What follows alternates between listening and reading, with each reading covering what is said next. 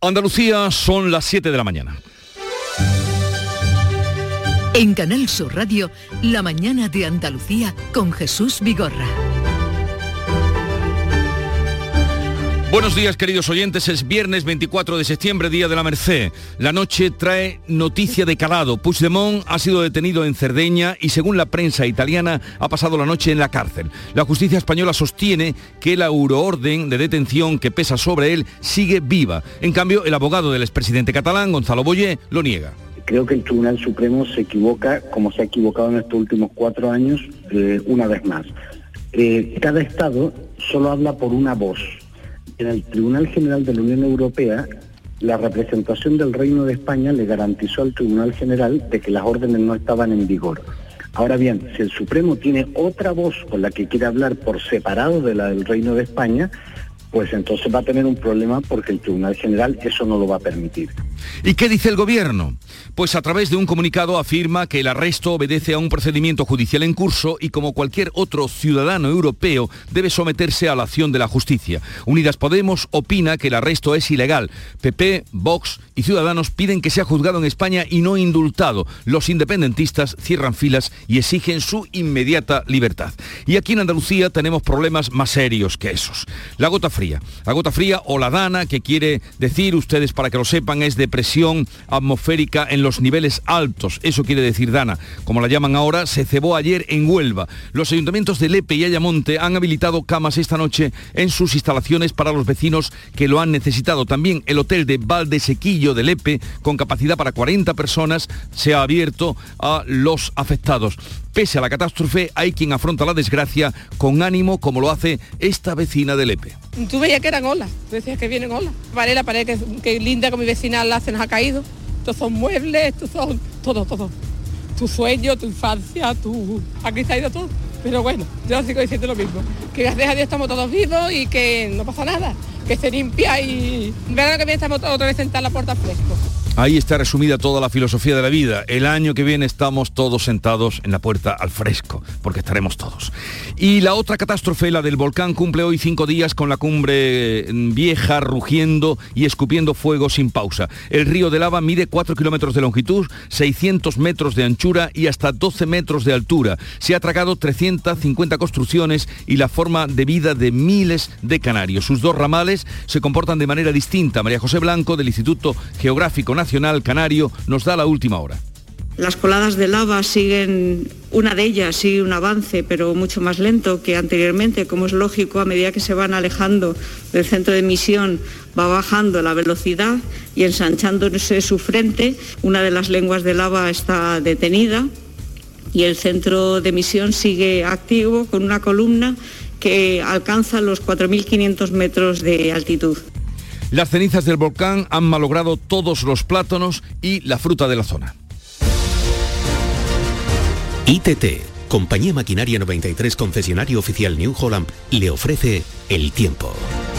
Pues todavía hay riesgo de chubascos tormentosos en el centro de la comunidad, aunque se han desactivado todos los avisos. Las máximas irán en descenso en las comarcas centrales, en ascenso en el extremo oriental y con pocos cambios en el resto. Los vientos hoy de dirección variable y levante en las costas de Almería. Cultivar, transportar, construir. ITT Compañía Maquinaria 93, concesionario oficial New Holland. Todo lo que necesitas. Visítanos en Expoliva. Vamos a contrastar esta previsión del tiempo en cada una de las provincias de Andalucía a través de nuestros compañeros. Eh, en Cádiz, Salud, Botaro, ¿qué día tendremos? Hay nubes pero no llueve, 22 grados de temperatura a esta hora y la máxima no mucho más, 23. Fermín Soto en el campo de Gibraltar. ¿Qué tal? Buenos días. Aquí de momento tiempo inestable, cielos cubiertos, temperatura 22 grados, la máxima prevista para hoy de 26. ¿Qué se espera en Jerez, Pablo Cosano? Pues cielos nubosos, 21 grados ahora mismo, 24 de máxima y hoy es festivo en la ciudad porque es su patrona la Merced. Ajá, como Barcelona. Exactamente. Bueno, pues felicidades. En Huelva, Sebastián Forero. Pues hasta ahora cielos con nubes negras sobre la provincia se irán disipando a lo, largo, del día, no amenazan lluvia, el termómetro 19 marca ahora, esperamos 23. Y por Córdoba, ¿cómo viene el día, José Antonio Luque? Pues cielos cubiertos en la capital, llueve en algunos puntos de la provincia, tenemos una temperatura de 21 grados y esperamos una máxima de 24. Por Sevilla, Pilar González. Cielo con nubes, puede llover localmente fuerte, la máxima prevista es de 26 grados, ahora tenemos 21. ¿Qué día tendremos en Málaga, Alicia Pérez? Bueno, pues ahora mismo no llueve, pero acaba de caer un importante chaparrón. Tenemos 23 grados en la capital y alcanzaremos los 25. Y por Jaén, José Valero. Pues tenemos ahora cielos nubosos, no se descartan tormentas ocasionalmente fuertes en la sierra. Llegaremos a los 29 grados en Cazorla, tenemos ahora 21 grados en la capital. ¿Qué día tendremos en Granada, Jesús Reina? Buenos días, tenemos en estos momentos 18 grados, dice la Agencia Estatal de Meteorología, que se prevén cielos nubosos y también esa posibilidad de tormenta al final del día, sobre todo en la sierra. Máximas que rondarán los 30 grados. 30 grados, las máximas en Granada y en Almería, María Jesús Recio. En Almería un poco más, la máxima llegará a los 31, ahora tenemos 25, un día de bochorno con nubes y viento.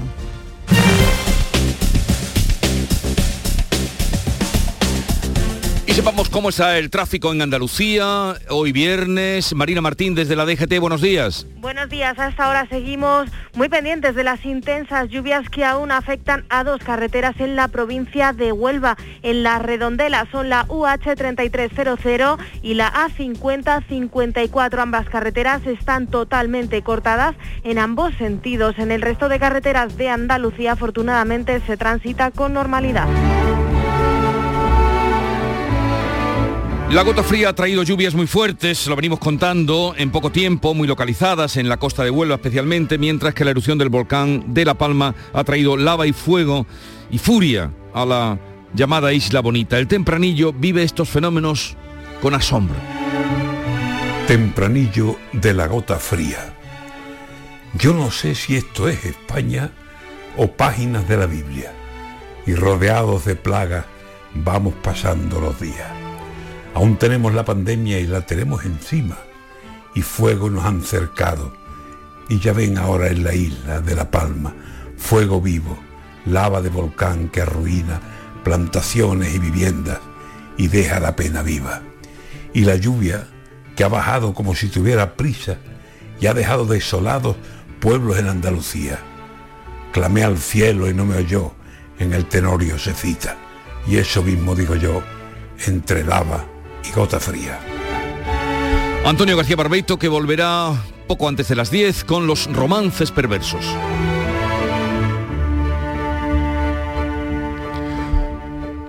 Siete, siete minutos de la mañana. A ver qué dice sobre mi destino el nuevo rasca galleta de la fortuna.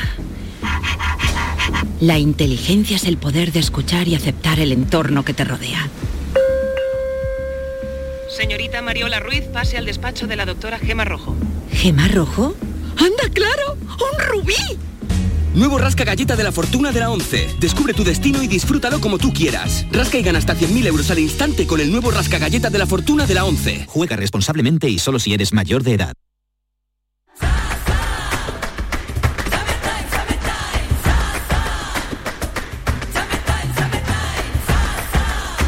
Las vacaciones son tu alegría y no hay alegría pequeña. Tus playas fantásticas, tu estar a gustito, tu naturaleza, tus rutas, tus pueblos y ciudades increíbles, tu escapar de todo. Te lo digo yo, Antonio Banderas. Este verano, date una alegría. Ven a Andalucía. Consejería de Turismo. Junta de Andalucía.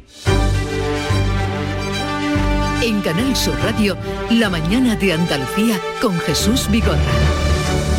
Vamos a contarles la actualidad de este día. El expresidente catalán huido a Bélgica, residente en Waterloo, Carlos Puigdemont, ha sido detenido esta noche a su llegada a Cerdeña por orden del Tribunal Supremo. Beatriz Galeano. Está acusado de sedición y malversación. Lo detuvieron dos agentes de paisano de la policía italiana nada más bajarse del avión. La prensa de Italia publica a esta hora que ya ha sido conducido a la cárcel de Sassari y fuentes jurídicas españolas sostienen que la euroorden del Tribunal Supremo está activa y por tanto la inmunidad de Puigdemont suspendida mientras el Tribunal Europeo resuelve el recurso que ha presentado. Su abogado Carlos Boye, en declaraciones a TV3, lo niega. Esto es una, es una detención policial, una orden que de manera yo creo que fraudulenta con respecto a lo que es el derecho de la Unión, se ha mantenido en vigor a pesar de que el tribunal no podía mantenerla en vigor. La detención puede tener consecuencias políticas inmediatas, pone en peligro la mesa de diálogo que acaban de iniciar el Gobierno y Generalitat y las negociaciones también para los presupuestos, ya que Esquerra Republicana podría denegar su voto. ¿Y qué dice el Gobierno? Pues el Gobierno ha emitido un comunicado, nada más conocer la detención de Puigdemont esta noche en la isla italiana de Cerdeña. Javier Moreno, ¿qué dice ese comunicado? El Ejecutivo afirma que el arresto del expresidente de la Generalitat obedece a un procedimiento judicial en curso y como cualquier otro ciudadano europeo debe someterse a la acción de la justicia. Expresa su respeto por las decisiones de las autoridades y tribunales italianos, como ha hecho siempre con las que han dictado otros jueces sobre Puigdemont. El Partido Popular, Vox y Ciudadanos piden que sea juzgado en España y no indultado. Inés Arrimadas intervenía anoche en 13TV. Lo que pido al gobierno es que no que no interfiera eh, en este procedimiento ni en ningún otro, que respete el proceso, que si viene a España y se le juzga que, y se le juzgue, pues que lo respete también, que no le indulte si es, condenado y que no se les ocurra rebajar el- la pena del delito de sedición del Código Penal, que es lo que quieren hacer también, vamos. El presidente del Grupo Parlamentario de Unidas Podemos, Jaume Asens, ha subrayado que la detención es incomprensible y que a su juicio es un arresto ilegal. Este viernes es día de valorar los daños y de comprobar los desperfectos tras las inundaciones de ayer en la costa de Huelva. En los municipios de Lepe, Ayamonte, Cartaya, Gibraleón o Isla Cristina continuarán hoy las tareas de limpieza. Ana Giraldez. Los daños fueron, han sido cuantiosos y muchos todavía hoy tienen que seguir limpiando el barro y el lodo de sus casas. La riada en Lepe se llevó por delante el muro de un colegio. Sus alumnos tuvieron que resguardarse en la primera planta. También arrastró coche, inundó viviendas y poco eh, pasó para lo que nos contaba esta mujer. Bueno, pues aquí empezó a caer mucha, mucho agua y, y ya eh, eh, tú veías que eran olas, tú decías que vienen olas. Y mi madre, que tiene 89 años, estamos todos bien y esto se limpia. Estos son muebles, estos son todo, todo. Tu sueño, tu infancia, tu todo. Aquí está ido todo, pero bueno. Según meteorología en la desembocadura del río Piedras, en Ayamonte cayeron 146 litros por metro cuadrado, 118 en Cartaya o 93 en Gibraleón. El problema no fue solo la cantidad, sino la rapidez con la que descargó la tormenta en menos de dos horas. Lo mejor es la tregua que, como les contábamos, da hoy el tiempo para que puedan limpiar. La Fiscalía de Medio Ambiente ha presentado este jueves una denuncia ante el Juzgado de Instrucción 3 de Ronda por el incendio de Sierra Bermeja que ha quemado casi 10.000 hectáreas. Se ha decretado secreto sumarial para evitar cualquier filtración que pueda frustrar la investigación a cargo del SEPRONA. La denuncia se hace que se trata de un incendio con peligro para la vida, castigado con pena de hasta 20 años de prisión. El Ministerio Público subraya la gravedad del incendio. La Fiscalía de Medio Ambiente ya adelantó que según los primeros datos de la investigación el incendio había sido intencionado. Sigue la llegada de cadáveres a las playas de Almería. Ayer fue localizado otro más, otro cuerpo y ya son 10. La localización de estos cuerpos parece no terminar y nadie sabe a ciencia cierta todavía de dónde proceden. El subdelegado del Gobierno en Almería, Manuel de la Fuente, pide colaboración institucional. Europa es un referente y el, el paso hacia Europa más cercano en este momento es por Almería. Entonces ahora mismo somos la esquina de toda la Unión Europea de mayor presión migratoria y de mayor complicación. De los 10 cadáveres, al menos hay tres mujeres y un niño de corta edad. Se está intentando identificar los cuerpos. Quinto o sexto, según se cuente, día de erupción de La Palma, del volcán de La Palma, que comenzaba en la tarde del pasado domingo. El volcán de Cumbre Vieja sigue rugiendo y la pasada tarde se sucedieron dos explosiones muy fuertes con intensas emisiones de lava. La lengua principal avanza lenta a 4 metros por hora, por lo que no se espera que toque el mar de forma inminente. Y según informa la directora del Instituto Geográfico Nacional en Canarias, María José Blanco, otro de los ramales se ha detenido. Las coladas de lava siguen, una de ellas sigue un avance, pero mucho más lento que anteriormente, como es lógico, a medida que se van alejando del centro de emisión, va bajando la velocidad y ensanchándose su frente. Una de las lenguas de lava está detenida y el centro de emisión sigue activo con una columna que alcanza los 4.500 metros de altitud. El gobierno canario celebra hoy un consejo extraordinario en La Palma para aprobar un paquete de ayudas de emergencia a los damnificados. La tasa de incidencia del COVID en Andalucía sigue bajando y se sitúa ya en 63 casos por 100.000 habitantes. Todo parece indicar que el próximo martes habrá cambios. Salud ha comunicado siete fallecidos, 392 nuevos contagios, casi 200 menos que hace una semana. El comité de expertos se va a reunir el martes. Para esa fecha se espera ya que algunos distritos estén muy cerca del nivel cero. Así lo adelantaba Jesús Aguirre, consejero de salud. Si para el martes que viene, que está eh, convocado el Comité de, de, Alto Impacto en Salud Pública, si hemos bajado aquella área de distritos sanitarios que estén bajos por la cifra que se creen oportuna, pues irán llegando al nivel cero, que será el nivel de normalidad absoluta. Todo eso se verá en el comité del martes que viene. ¿Llegará algún día esa normalidad absoluta a la que se refería el consejero Aguirre? La esperamos. Nuevo caso de afectado por el virus del Nilo. Se trata de una persona de Castiblanco de los Arroyos que está ingresada en el Hospital Virgen Macarena de Sevilla. Procede de un pueblo muy alejado de las zonas más húmedas donde suelen localizarse los casos. Con este son seis los afectados por el virus del Nilo durante el verano una mujer, recordamos, de Coria del Río, fallecía en agosto.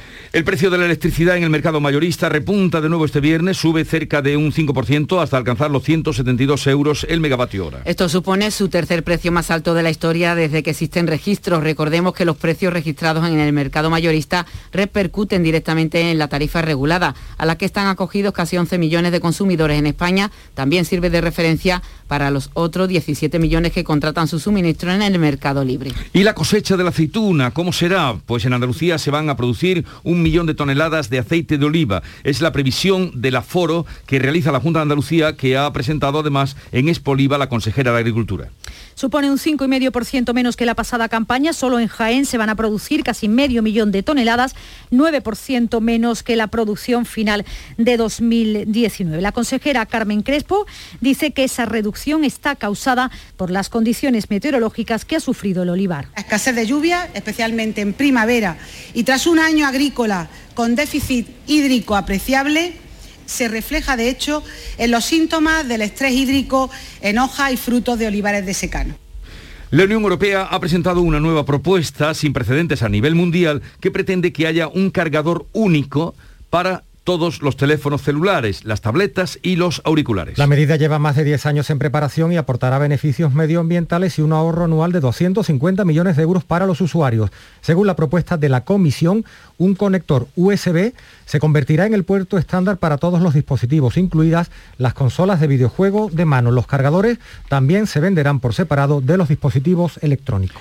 La financiación autonómica sigue marcando la agenda política. Tras su encuentro con el socialista Chimo Puig, el presidente andaluz se reunirá el próximo miércoles con su homólogo murciano. Más adelante lo hará con otro presidente de su partido, el gallego Núñez Feijó. Este ha convocado en Santiago a otras cinco comunidades para fijar posiciones. Comparten la preocupación por cuestiones como el envejecimiento y la dispersión de la población que condicionan el gasto de los servicios públicos. Optimista se muestra el murciano López Mira antes de viajar a Sevilla. Yo estoy convencido de que es posible un acuerdo en el sistema de financiación autonómico. Basta con que nos sentemos. Yo lo vuelvo a pedir una vez más, que la ministra debe convocar ya un Consejo de Política Fiscal y Financiera para sentarnos ya a todas las comunidades autónomas la mañana de Andalucía, el consejero de Hacienda, Juan Bravo, insistía en reclamar un fondo de nivelación transitorio. ¿Qué es lo que decimos nosotros?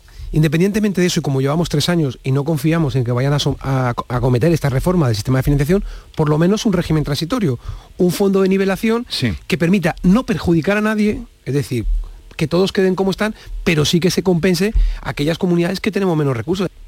Andalucía va a recibir 450 millones de euros para los colectivos más vulnerables procedentes de los fondos europeos de recuperación. La Junta y el Gobierno han firmado el convenio que estará vigente los próximos tres años. La ministra de Derechos Sociales y Agenda 2030, Ione Belarra, asegura que este dinero es la primera piedra para transformar los cuidados a los más vulnerables. El presidente de la Junta, Juanma Moreno, ha agradecido especialmente a la ministra que haya escuchado las necesidades que tiene Andalucía. Es una feliz excepción en nuestra interlocución eh, con el Gobierno de la Nación sobre cómo gestionar la ayuda europea. El Ministerio ha optado por algo que me parece sumamente inteligente, sumamente importante y sumamente eficaz. La ministra y su equipo han optado por escuchar y por recoger las propuestas que se van elevando por parte de las comunidades autónomas.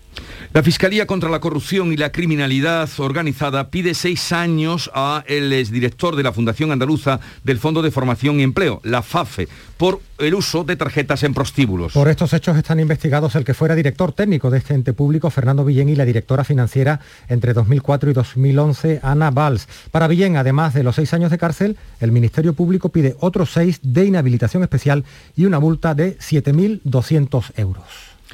Y también les contamos que en La Palma, entre los científicos que están estudiando la evolución del volcán, se encuentra Jesús Ibáñez, investigador del Instituto Andaluz de Geofísica, con, que, eh, con el que hemos hablado en Canal Sur Radio. En el Mirador de Andalucía de Canal Sur Radio ha asegurado que se van a tardar años en tener respuestas, por ejemplo, cómo se va a recuperar el terreno.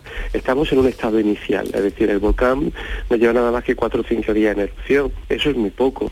Queremos utilizar una escala de tiempo eh, humana frente al tiempo geológico de los fenómenos naturales. Entonces, la erupción está empezando. Y de mm, la búsqueda de David, el niño dependiente desaparecido en la localidad sevillana de Morón de la Frontera hace ya 11 días, hay un giro en la investigación. La policía da más credibilidad ahora al testimonio de la madre y trabaja con la hipótesis de que el menor esté muerto. También la Guardia Civil de Osuna en Sevilla ha detenido a un médico de 64 años que ya ha ingresado en prisión por grabar en su consulta las partes íntimas de sus pacientes, todas mujeres. En Málaga, además, dos mujeres de 22 y 46 años han sido detenidas por haber estafado 4.000 euros a un octogenario del que la más joven fingió estar enamorada. La Fundación Policía Española ha entregado los premios de periodismo que en su apartado de radio ha sido para Canal Sur Radio por el reportaje sobre la actuación que tuvieron los agentes durante el confinamiento debido a la pandemia, un reportaje que ha realizado nuestro compañero Javier Ronda, al que desde aquí felicitamos. Aquadeus, ahora más cerca de ti, procedente del manantial Sierra Nevada, un agua excepcional en sabor, de mineralización débil que nace en tu región. Aquadeus Sierra Nevada es ideal para hidratar a toda la familia y no olvides tirar tu botella al contenedor amarillo. Aquadeus, fuente de vida, ahora también en Andalucía. ¿No conoces todavía Canal Sur Podcast? Descubre nuestra nueva plataforma digital de contenidos especializados, exclusivos, de producción propia. Como Conectados. Tu referente en Andalucía sobre la actualidad del mundo de las tecnologías de la información y la comunicación. Internet, redes sociales, aplicaciones, emprendedores andaluces, proyectos TICs, startups, las citas tecnológicas que no te puedes perder. Con Javier Oliva. Canal Sur Podcast. La tuya.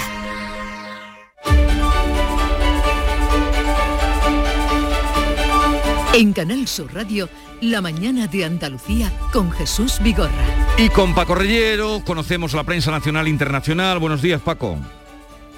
Buenos días, Jesús 721, ya sabes, Italia que detiene a Puigdemont, hace, asunto que hace pleno en las portadas y las consecuencias de la noticia en el país creen que la detención pone a prueba la voluntad negociadora de Esquerra, socio que sostiene al gobierno de Pedro Sánchez. Por eso el digital español destaca algo obvio en un Estado de Derecho. Es esto que el gobierno considera que el prófugo debe someterse a la acción de la justicia. Para el español, Italia tiene que entregarlo y ya a España. El diario.es, al contrario, sostiene que esa entrega dependerá de cómo se interprete el fallo de la justicia europea sobre la inmunidad. Ahí ves eh, muchas eh, interpretaciones diferentes en la mm. prensa sobre qué puede o no suceder con respecto a Puigdemont. Por ejemplo, en el Independiente consideran que Italia podría entregarlo, aunque no se haya resuelto aún esa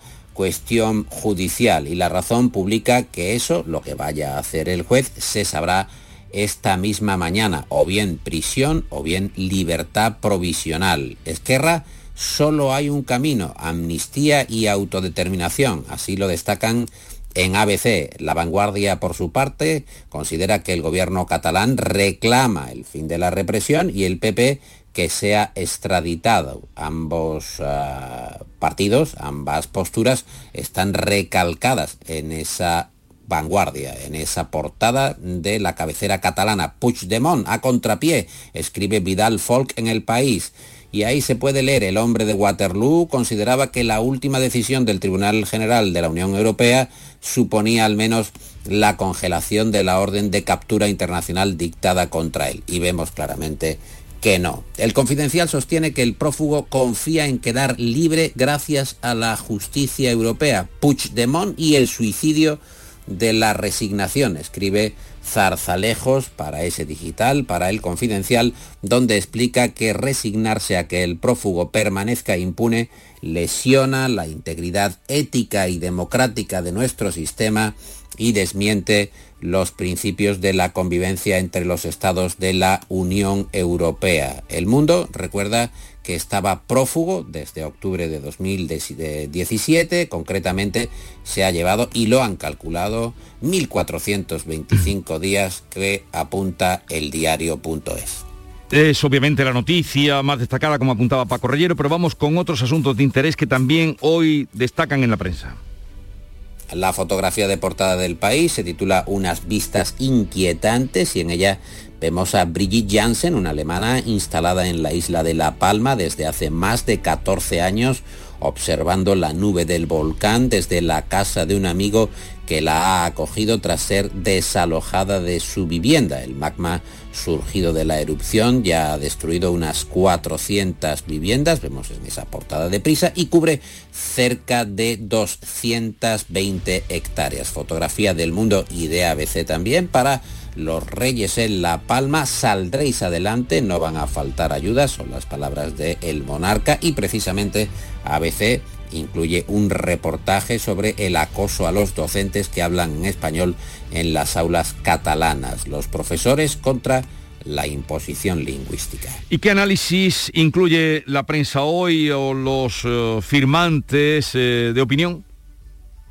Además de Puigdemont, que ya has visto que copa evidentemente las portadas, sobre todo las previsiones, la posibilidad de que Puigdemont acabe o no en España y la controversia legal, buena parte de la prensa también destaca que España se queda a la cola de la recuperación del 2,8% de crecimiento del gobierno, lo que estaba previsto para el segundo trimestre del año, al 1,1% de crecimiento que ratifica el INE, el Instituto Nacional de Estadística, para este segundo trimestre y que deja a España como el país de toda la Unión Europea que está más lejos de volver al nivel de actividad económica previo a la crisis del coronavirus. El roto, el viñetista dibuja en el país, en su viñeta del país, a una suerte de brujo con una moneda gigante en la que se lee Fondo Monetario Internacional en sus manos y una maza y dice chamán económico en trance de hacer previsiones, porque es verdad, hay que preguntarse, hay que preguntarse cómo se acaban haciendo estas previsiones. En el editorial del país creen que son razones inoportunas las que aplazan la reforma de la ley de extranjería que ayude o que iba a ayudar a los jóvenes migrantes a lograr residencia y trabajo y consideran que son razones inoportunas especialmente después de que Pedro Sánchez hablara en la ONU ayer de los más vulnerables. El mundo destaca que Iberdrola ha trasladado a sus grandes clientes el hachazo a su beneficio y les comunica que va a revisar al alza sus contratos o los va a rescindir para compensar el golpe del gobierno. ABC, el PSOE, que abre la puerta a incorporar las lenguas cooficiales al Congreso, como comentábamos ayer, y también al Senado, y luego rectifica. Y una columna de Ignacio Camacho que afirma que con casi 500 millones de habitantes solo hay un país en el mundo donde la importancia de ese gigantesco patrimonio cultural, que es el español, hmm. esté cuestionada. Se llama,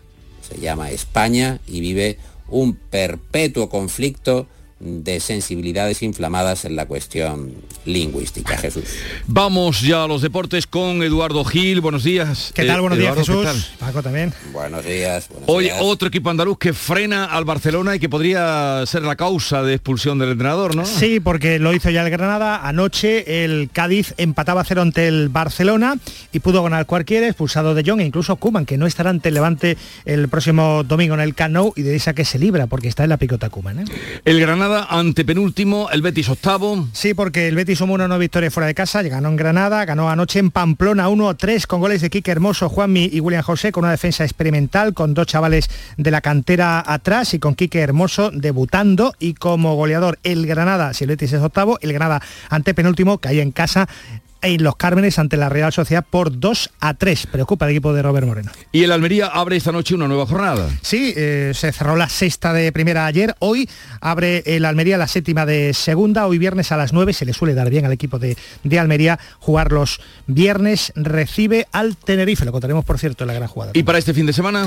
Para este fin de semana tenemos un montón de cosas. Además, Unicaja Málaga caía ayer en jornada de Liga CB Intersemanal 87-82 en Tenerife. Hoy turno para el COSUR, que juega en la cancha del UCAN de Murcia a las 7. La selección española de fútbol sala juega hoy a las 7 también partido de cuartos del Mundial de Fútbol Sala. Tenemos desafío Doñana eh, con 238 triatletas que mañana están en, Liza en esta prueba de media distancia, pero para este fin de semana la prueba, dicen, más bonita, la competición más bonita del mundo, la Ryder Cup de golf en Estados Unidos. Bueno. Europa frente a Estados Unidos. Eh, Paco Rillero, unos segundos para recomendar un trabajo de un fotógrafo andaluz y muy querido. Recomendamos el trabajo de Emilio Morenati, unas fotografías aéreas eh, muy precisas, muy llamativas, descriptivas, que recoge el diario.es sobre su trabajo en el volcán de La Palma.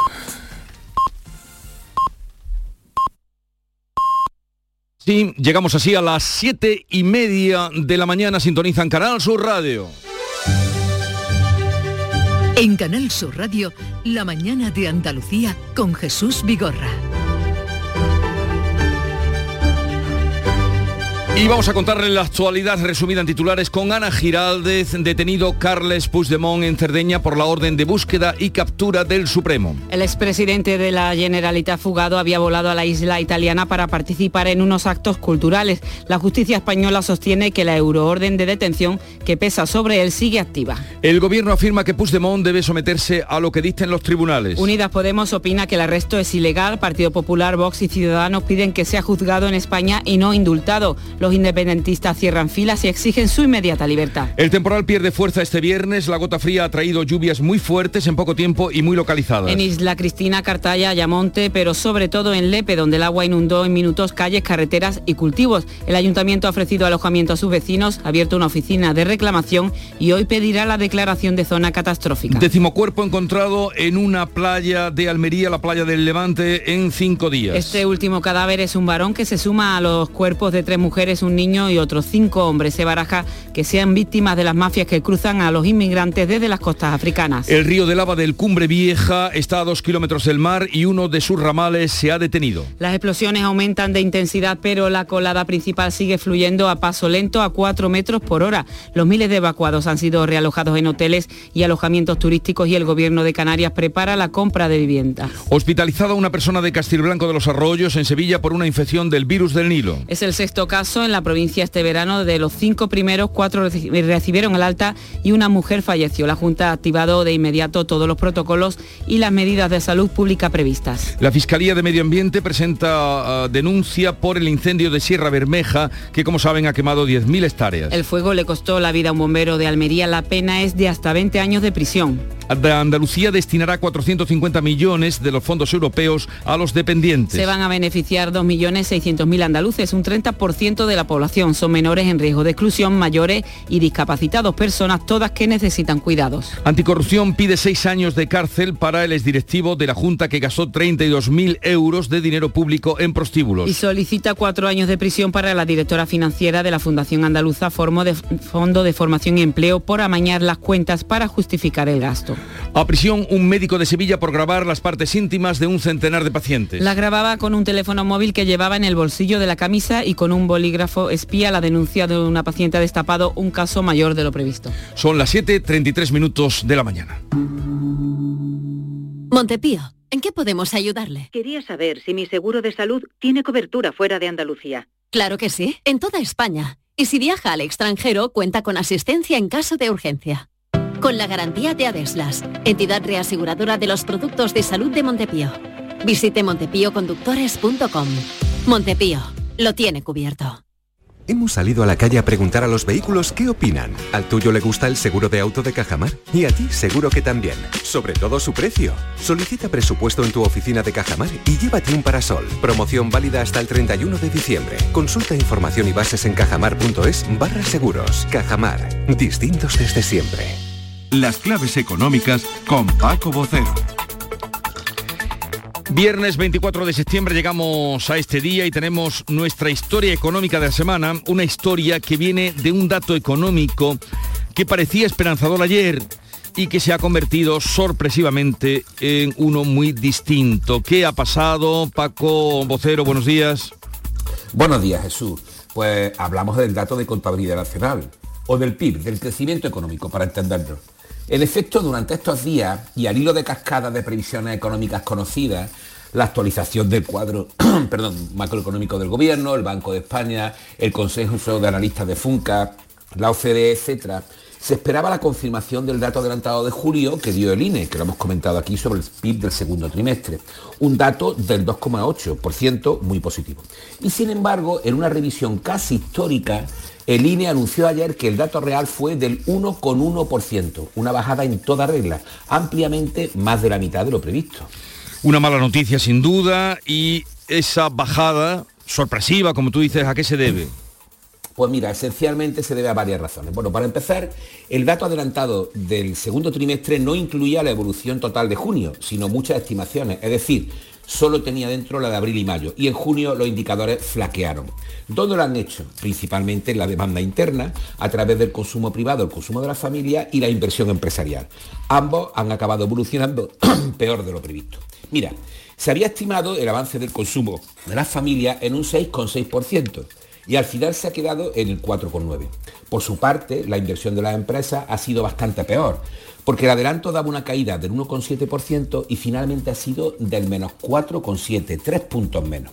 Y en términos de empleo, y con los últimos datos EPA que se publicaron a finales de julio, el INE también ha ajustado la evolución de la productividad, que es un factor auténticamente clave para la economía española y con malos resultados también. De crecer 7 décimas en el adelanto, ha pasado a una caída del 1,1% en términos interanuales. Oye, ¿y mm, esto cómo afecta a las previsiones que hemos ido conociendo, que tú nos has venido contando en los últimos días? Porque una revisión tan importante debe cambiarlas o puede cambiarlas, ¿no? En efecto, Jesús, una revisión tan importante cambia radicalmente los análisis de los economistas de los servicios de estudio y lo obliga a modificar sus previsiones, lo que deberíamos ver en las próximas semanas, comenzando por las del gobierno. De hecho, con esta cifra definitiva, el PIB del segundo trimestre solo recupera el 62% de la caída de la pandemia, cuando en el dato adelantado que nos dio el INE estaba en el 72, es decir, son 10 puntos menos. Y en términos de actividad, en el segundo trimestre estuvimos un 8,4% por debajo de los niveles pre-COVID. Si recuerda, esta misma semana, el martes, la vicepresidenta Calviño auguró que a finales de año recuperaríamos esos niveles de actividad anteriores a la pandemia en PIB diario. Y lo dijo en Andalucía. Exactamente pero con esta revisión va a ser muy difícil, por no decir casi imposible, así sea, salvo que registremos un crecimiento absolutamente espectacular en este segundo semestre, este semestre. Y aunque cosas más difíciles se han visto, cuando se habla de economía hay que tener los pies en el suelo pero desde luego ha sido un mal trago este de ayer cuando nos llegaba la noticia que tú ya nos habías advertido que estuviéramos atentos y saltó justamente cuando estábamos con el consejero de Hacienda, Juan Bravo. Oye, vamos a la música, la clave musical del viernes. Pues mira, vamos a cambiar de tono para irnos eh, bien de fin de semana. Hoy nos vamos a ir con el avance del nuevo trabajo de Robert Plant, del legendario cantante de Led Zeppelin, confieso que es mi gran cantante de rock favorito, y la gran dama del country estadounidense, Alison Krauss. Se llama Rise the Roof y se va a publicar en noviembre. Esta es la segunda vez que trabajan juntos, tras su impresionante disco de 2007, Rising Sun, que fue número en Estados Unidos y ganó 8 Grammys. Y ya te lo avanzo, ¿eh? va a ser un disco imprescindible por la cantidad de clásicos que revisitan y la exquisitez de dos artistas como ella. Escuche.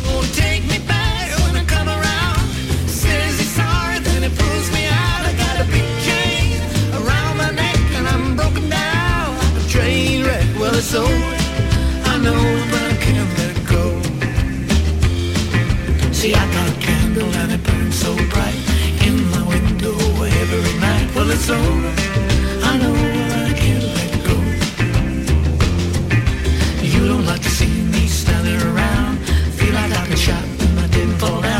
I know.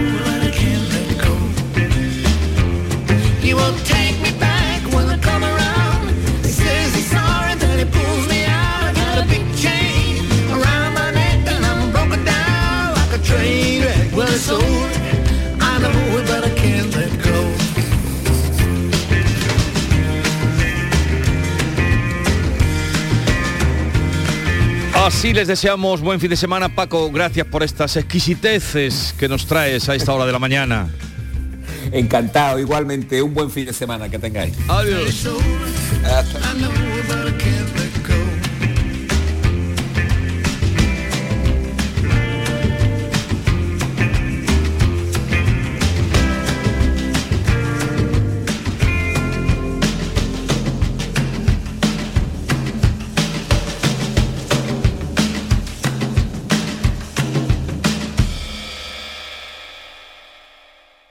La mañana de Andalucía.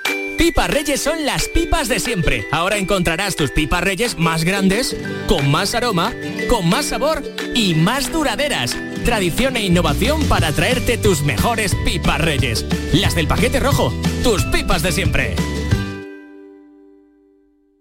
Disfruta de Andalucía y de la radio hasta enamorarte. Escucha, siente y déjate seducir por una tierra repleta de tradiciones, de una gastronomía de bandera, de patrimonio cultural fascinante y una gente única. En Gente de Andalucía, los sábados y domingos desde las 11 de la mañana con Pepe da Rosa. Quédate en Canal Sur Radio, la radio de Andalucía.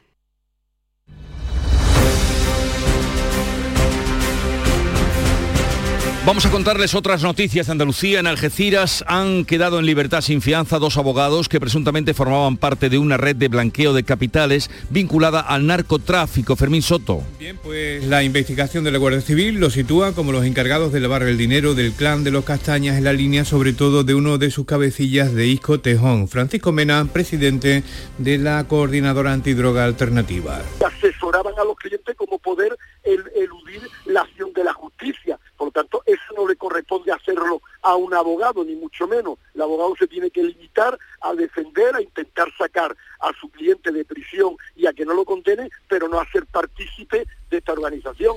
Aunque han salido de prisión sin fianza, el juzgado número 5 de la línea que lleva el caso ha determinado que deben presentarse ante el juez cada 15 días. En Almería los basureros eh, aseguran, aseguran que están aterrorizados por los ataques que están sufriendo cuando hacen su trabajo. La policía local ha iniciado una investigación y buscan al autor o autores porque les lanzan los objetos mientras están precisamente recogiendo las basuras del centro de la ciudad. María Jesús Recio.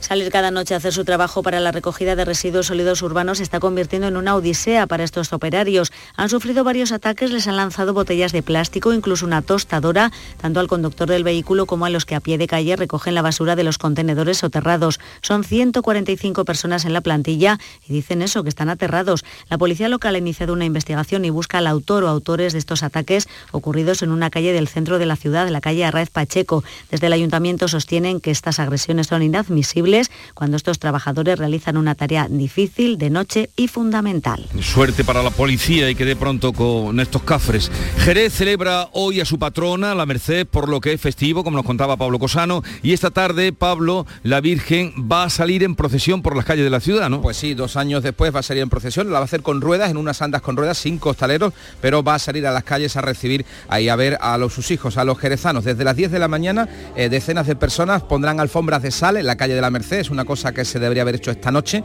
pero por eh, el riesgo de lluvia se ha trasladado esta mañana. A las 10 y media la Corporación Municipal renovará su voto, el voto de la ciudad a la Merced, y a las 11 es la misa pontifical con la presencia del obispo de la diócesis Asidonia Jerez, José Rico. Después habrá misas sucesivas hasta la procesión, que será a las 6 y media de la tarde, se recogerá sobre las 9 y media. Pero todo ha comenzado esta misma madrugada con una misa muy especial, la misa de la descensión, que los mercedarios de Jerez, esta comunidad de frailes, realiza por un rito único en España. Tan solo se realizan algunos conventos de Italia y aquí en la Basílica de la Merced de eh, eh, Jerez. Este es el sonido de esta misma madrugada de esa misa pontifical.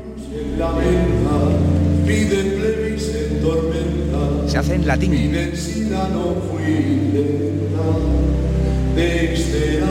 Desde luego, documento emocionante el que nos has traído Pablo. Sevilla tiene esta noche una importante cita deportiva popular, la carrera nocturna del Guadalquivir, en la que van a participar 10.000 corredores. Pilar González. La nocturna celebra hoy su 33 edición y es la más esperada porque supone recuperar el ritmo de las carreras populares y es la primera gran prueba que se celebra. Todos los participantes tendrán que estar vacunados o presentar PCR o antígenos. En la salida y en la meta tienen que llevar mascarilla, pero sobre todo lo que hay son muchas ganas. Sí, muchísimas ganas, mucho tiempo sin competir y ya tenemos ese gusanillo y esas ganas de volver. Eh, lo del metro y medio, 10.000 personas, sobre todo la salida. La salida eso es, mm, creo que es materialmente imposible.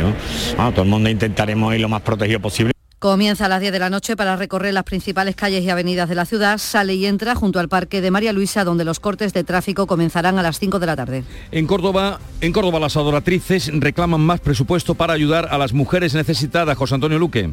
Adoratrices que en mayo recibieron el premio a la inclusión por parte de la Consejería de Asuntos Sociales. Ahora reclaman más ayuda presupuestaria permanente para que sus esfuerzos se centren, dicen, en ayudar a las mujeres más necesitadas. Esmeralda Pina.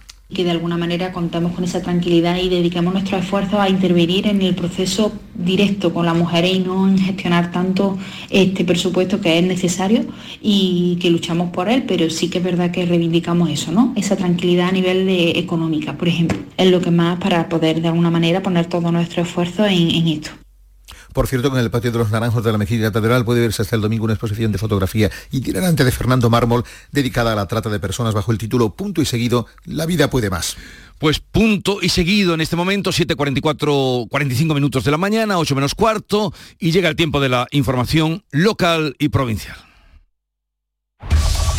En la mañana de Andalucía de Canal Sur Radio, las noticias de Sevilla. Con Pilar González. Hola, buenos días. Sevilla recupera hoy la carrera del Guadalquivir. Es la primera gran cita de las populares tras esta pandemia. A las 5 de la tarde comienzan los cortes de tráfico. También hoy habrá un desfile de carruajes por la ciudad y talleres de distrito nocturnos. Y todo esto cuando se avanza en la organización de la cabalgata de Reyes Magos. Ha llovido esta noche, hoy tenemos nubes con chubascos que pueden ir acompañados de tormentas. Al final del día se queda despejado. Viento flojo variable. La máxima prevista es de 26 grados en Sevilla, 27 en Morón y Lebrija y 29 en Écija. A esta hora tenemos 21 grados en la capital.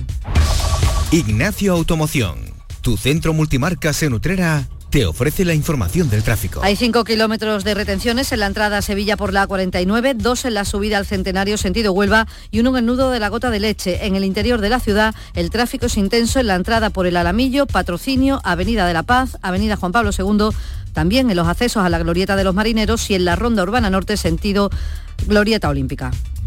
Te lo podemos decir en un perfecto castellano. Ignacio Automoción tiene coches de 4 a 5 años a partir de 6.000 euros. O en andaluz. Que yo te he enterado que Ignacio Automoción tiene coches de 4 a 5 años a partir de 6.000 euros. Te lo podemos decir de muchas maneras, porque las cosas buenas se entienden perfectamente. Recuerda, www.ignacioautomoción.com. Ignacio Automoción tiene la solución. En Canal Sur Radio, las noticias de Sevilla. Sevilla celebra esta noche la carrera nocturna del Guadalquivir. Es la primera gran carrera que se organiza en esta pandemia en todo el país. Más de 10.000 corredores van a competir y todos tendrán que estar o vacunados o llevar una prueba de PCR o antígenos. En la salida y en la meta, mascarilla. Comienza a las 10 de la noche en el Paseo de las Delicias, a la altura del puente de San Telmo, y la meta un poco más hacia adelante, hacia la Glorieta de México. Los cortes de tráfico se van a producir en esa zona desde las 5 de la tarde. El delegado de deporte, Jesús Guevara, confía en el éxito de esta prueba previa a la maratón que será ya el 20 de febrero. Va a ser la primera gran carrera que se celebre en España con esta cantidad de corredores. Se tiene que garantizar en este sentido eh, la distancia de seguridad, el uso de mascarilla en meta. Hemos adelantado la salida al puente de San Telmo. El corte total del circuito se producirá a partir de las 9 y 20. Sucederá de forma progresiva y gradual, activándose con la previsión del paso de los corredores. También este viernes unos 20 carruajes de caballo van a pasear por el Parque de María Luisa, la salida a las 6 de la tarde desde la Avenida de Don Pelayo y discurrirá por Manuel Suiró, Cardenal Bueno Monreal, Puente de las Delicias, hasta llegar a la base de Tablada sobre las 7 de la tarde. Y el 1 de octubre se abre el plazo para inscribirse, para participar en la de los Reyes Magos el 5 de enero. El alcalde de la ciudad y representantes del Ateneo han mantenido ya una reunión en la que han acordado iniciar los preparativos como el montaje y la organización del dispositivo municipal. El recorrido y la posibilidad de controlar el aforo de alguna manera se abordará en otras reuniones. El director de la cabalgata, Manolo Sainz, ha explicado que se trabaja en una cabalgata completamente normal. Nosotros no es decir vamos a tirar por calles más anchas, ni calles más estrechas, ni vamos a tirar tres kilos menos de caramelo, ni vamos a tirar, nosotros vamos a tirar lo que siempre se ha hecho. Nosotros estamos haciendo ahora mismo una, estamos pensando y creando una cabalgata totalmente normal. En dos semanas también se ha decidido hacer cabalgata de Reyes Magos y otra cita. Sevilla va a acoger el próximo año tres ediciones del Congreso Internacional de la Industria del Fútbol. Dice el delegado de Turismo del Ayuntamiento, Antonio Muñoz, que es una cita de relevancia deportiva, pero también económica y empresarial. Es un evento de gran relevancia no solo en el terreno deportivo, sino también en el empresarial y económico, y reforzará la posición internacional de Sevilla como ciudad del deporte y en un segmento deportivo y turístico de primer nivel. A esto añadimos que en agosto Sevilla ha rozado los 170.000 turistas, un aumento del 137% con respecto al año pasado. Este verano han abierto 149 establecimientos, casi medio centenar más que en el anterior. Y les contamos ahora una noticia que genera rechazo porque un médico de 64 años está ya en la cárcel por grabar las partes íntimas de más de 600 pacientes en sus consultas de Morón, Badolatosa, Estepa y también en la capital. Hacía esto mismo en sus visitas a domicilio fue una paciente quien denunció que había sido grabada mientras el facultativo le ocultaba. En los registros los agentes han intervenido varios ordenadores, un bolígrafo grabador y una multitud de dispositivos de almacenamiento masivo de archivos. Son las 7 de la mañana y casi 50 minutos. La voz de un sabio que para saber de Sevilla le preguntó al giraldillo por los lugares más bellos del barrio de Santa Cruz. Y este le respondió. Con aires de azar, maestranza y catedral, la hostería del Laurel has de visitar. Y en ella sus tapas, vinos y demás viandas probar. La Hostería del Laurel. Visítanos en Plaza de los Venerables 5 o a través de nuestra web lahosteriadellaurel.com. Porque si le preguntas al giraldillo, Hostería del Laurel, no te la dejes atrás. Las noticias de Sevilla. Canal Sur Radio. Tenemos un nuevo caso de virus de Nilo, una persona que está hospitalizada en el Virgen Macarena y es de Castilblanco de los Arroyos, un pueblo, un pueblo muy alejado de las zonas más húmedas donde suelen localizarse estos casos. Con este son ya seis los afectados por el virus de Nilo durante esta temporada. Una mujer de Coria falleció en el mes de agosto. Y en cuanto al coronavirus, Sevilla Capital registra 92 casos por 100.000 habitantes. Ha bajado de esa tasa de incidencia de 100. La provincia en su conjunto tiene 71 casos por 100.000.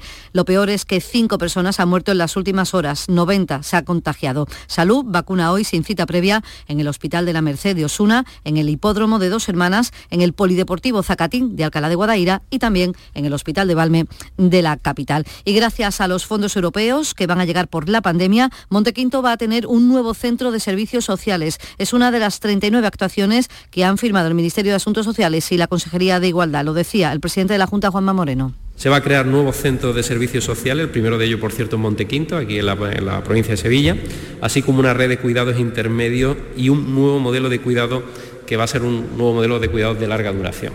Más de 11.000 sevillanos se han beneficiado durante esta pandemia de las tarjetas Monedero, unas tarjetas de crédito que ha repartido la Consejería de Igualdad entre las familias más necesitadas de toda la provincia, más de 4.000 estaban cargadas entre, con 150 o 250 euros y se han podido recargar hasta en 13 ocasiones. La delegada de Igualdad, Ana González, considera que es una forma muy eficaz de ayudar. Se pensó especialmente este modelo para evitar la estigmatización de los beneficiarios y beneficiarias. Entonces era una tarjeta de crédito como la que podemos tener cualquier persona y con esa tarjeta podían acudir a cualquier comercio. Pues así hemos podido garantizar esa respuesta rápida y ágil eh, para cubrir todas esas necesidades, necesidades básicas. El Pleno del Ayuntamiento de Sevilla ha aprobado de forma unánime la propuesta de Ciudadanos de reorganizar de manera urgente la parada de la, las paradas de la línea 43 de Tusán, que está presta servicio a los vecinos de Triana. También se ha aprobado la nominación de varias vías, como la glorieta Marc Ambroyé, por su lucha en defensa de los derechos del colectivo LGTBI, la calle para la Asociación Familiar La Oliva o la vía para Otomoekel. Se ha acordado prohibir la instalación de gasolineras a menos de 50 50 metros de suelos residenciales y ante las críticas de la oposición por la reordenación del tráfico en la carretera de Carmona, el alcalde Juan Espadas ha pedido disculpas por posibles errores, pero mantiene que la carretera de Carmona se quedará en sentido único, aunque se puedan hacer correcciones porque la ronda histórica necesita una intervención, necesitaba urgentemente sacar vehículos de ahí, reducir o calmar el tráfico. ¿Cómo? intentando desviar tráfico hacia la segunda ronda. Y esto al final genera, sin duda, disfunciones y problemas, insisto, por las que yo pido disculpas.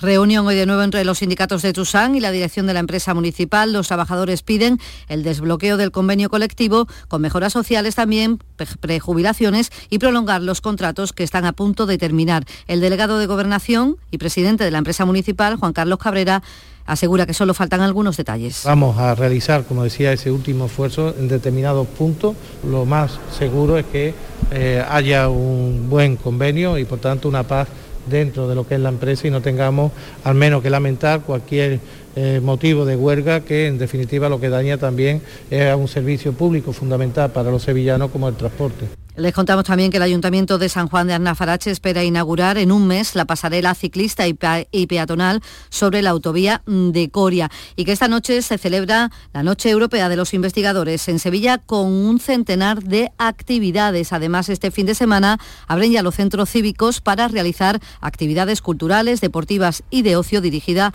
a los jóvenes. Los sábados desde las 6 de la tarde hasta las 2 de la madrugada y el domingo desde el mediodía hasta las 6 de la tarde. Además, esta noche actúa en el ciclo flamenco Viene del Sur, Rosario La Tremendita.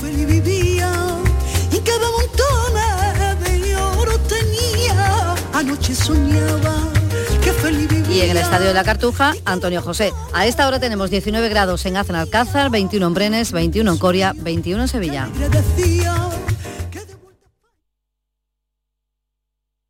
Escuchas La mañana de Andalucía con Jesús Vigorra. Canal Sur Radio. Aquadeus, el agua mineral natural de Sierra Nevada, patrocinador de la Federación Andaluza de Triatlón, les ofrece la información deportiva. A las 8 menos 5 llega la información del deporte. Eduardo Gil, cuéntanos cómo fue la jornada ayer. Buenos días. Buenos días. Otro equipo andaluz ha vuelto a frenar al Barça. Ah, lo hizo ya el Granada. Bueno, pues anoche el Cádiz empataba a cero ante el conjunto azulgrana. En la segunda parte pudo ganar cualquiera porque el Barça acabó con 10 por la expulsión de De Jong. Y ahí el técnico Álvaro Cervera eh, realmente vio la oportunidad de ganar el partido. Bueno, yo cuando se han quedado con 10 he pensado que era peor para nosotros porque a lo mejor nos obligaba hacer algo que, no sabemos, pero que el ida y vuelta estaba siendo propicio para nosotros porque teníamos más peligro nosotros que ellos. Un punto contra el Barça, pues hay que pensar eso, que es un punto contra el Barcelona, pero el partido se puso para, poder ganar. En el último minuto también fue expulsado Kuman por decir que había dos balones al juez de, eh, línea. En fin, parece que Kuman tiene las horas contadas, ahora el Barça es séptimo y está a siete puntos del Real Madrid. Ya he dicho varias veces que hay que, hay que intentar siempre ganar cada partido. Hay que intentar siempre ganar títulos, pero hay que ser realista, hay que ver la plantilla que tenemos, la gente que nos faltan de momento se ha quitado en medio del partido del domingo en el Cano ante Levante Cuma, por la que puede caerle. Pues sí, la verdad que el Barça, tal y como se preveía, se complica ya desde el principio. El Granada también ante penúltimo, el Betis octavo, ¿no, Eduardo? Sí, porque el Betis ganaba ayer en Pamplona ante Osasuna por 1 a 3 en el tramo final con goles del debutante Quique Hermoso, de Juanmi, de William José, estos dos últimos recién salidos al terreno de juego. Una defensa experimental, la de Pellegrini, con centrales de la cantera muy jóvenes, Edgar y el mencionado Quique Hermoso, que, bueno, lo celebraba a su manera.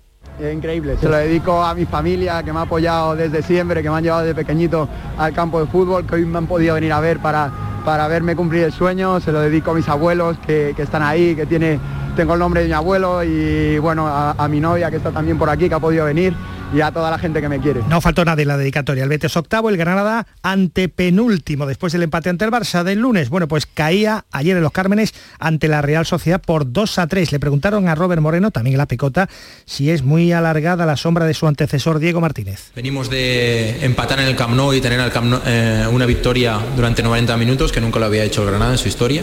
Yo creo que de esto se sale todo juntos. Si nos empezamos a, a tirar cosas encima, la verdad es que Diego Martínez ya no está aquí, se fue, se fue voluntariamente eh, eh, y esa es la realidad. Eh, me han contratado a mí, bueno, se acaba la jornada y empieza hoy la siguiente y la abre la Almería. Sí, la séptima de segunda división. El fin de semana se le da bien a la Almería el viernes, porque va a recibir al Tenerife, al que ha analizado el técnico de la Almería, Rubí. Su entrenador les ha conseguido generar pues dos cosas muy importantes. Uno es el trabajo táctico, la idea de juego a nivel defensivo, el estar juntos y luego la solidaridad, que es lo que siempre también yo hablo, que intento con el equipo, ¿no? que ves a todo el equipo trabajando. Hay mucho más este fin de semana. ¿Qué sí, más porque también tenemos hoy en primera red el Barça B Balompédica Linense. Ayer en Liga CB, por ejemplo, de baloncesto, Unicaja Málaga caía 87-82 en Tenerife. El conjunto insular que dominaba todo el encuentro, Jaime Fernández con 17 puntos fue el máximo anotador del equipo malagueño. Hoy será el turno para el COSUR Betis, el otro equipo andaluz de la ACB. A las 7 de la tarde juega en la cancha del UCAN de Murcia. También a las 7 de la tarde hoy la selección española de fútbol sala juega los cuartos de final del Mundial de Fútbol Sala, ya digo, frente a la República Checa. Mañana vuelve la normalidad a la prueba de distancia media de triatlón, desafío Doñana, 238 atletas.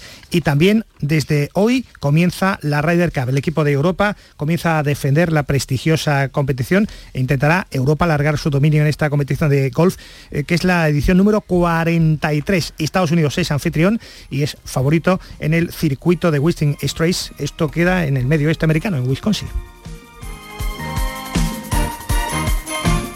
Aquadeus, ahora más cerca de ti, procedente del manantial Sierra Nevada, un agua excepcional en sabor, de mineralización débil que nace en tu región. Aquadeus Sierra Nevada es ideal para hidratar a toda la familia y no olvides tirar tu botella al contenedor amarillo. Aquadeus, fuente de vida, ahora también en Andalucía.